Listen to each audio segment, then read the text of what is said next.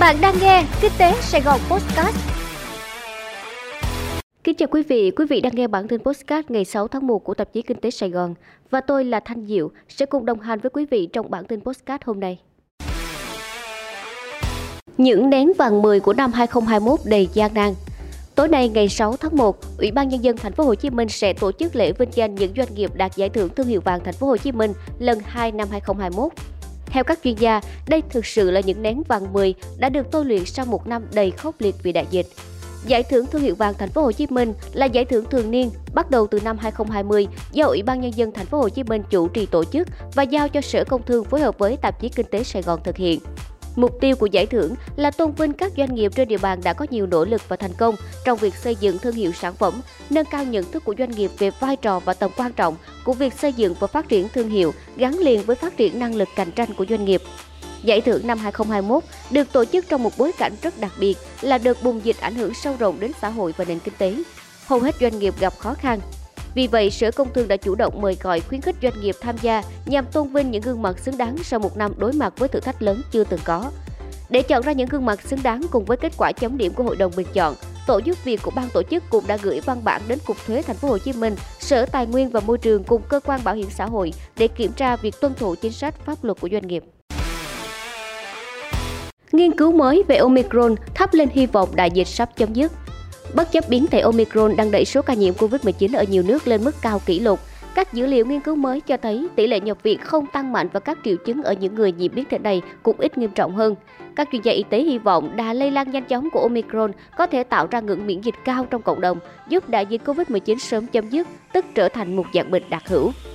Theo các dữ liệu nghiên cứu ban đầu, các đột biến đó cho phép Omicron không chỉ dễ dàng lây nhiễm đối với những người chưa tiêm chủng mà còn tránh các phản ứng miễn dịch từ những người đã tiêm vaccine hoặc đã hồi phục sau khi nhiễm COVID-19. Nhưng câu hỏi còn bỏ ngỏ là Omicron sẽ hoạt động như thế nào khi nó vượt qua được những tuyến phòng thủ đầu tiên đó. Có một số yếu tố dường như đã làm Omicron ít độc lực hơn hoặc ít gây triệu chứng nghiêm trọng hơn so với các biến thể trước đây. Một trong những yếu tố đó là khả năng lây nhiễm sang phổi của Omicron. Nhiễm COVID-19 từng bắt đầu ở mũi và lan xuống cổ họng.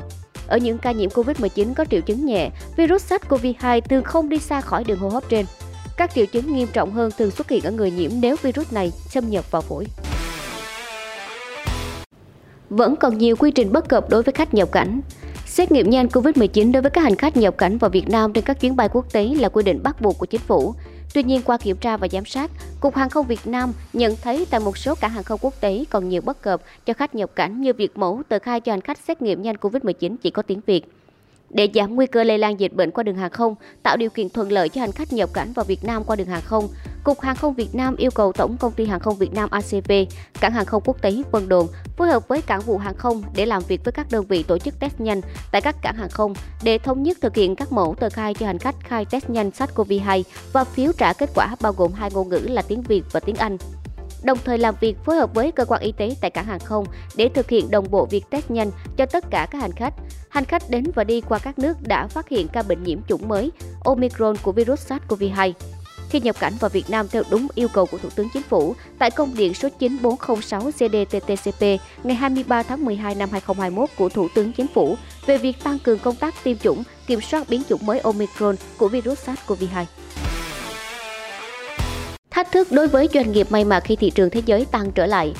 Thị trường may mặc thế giới trong năm 2022 được dự báo sẽ phục hồi và tăng nhẹ so với thời điểm trước dịch của năm 2019.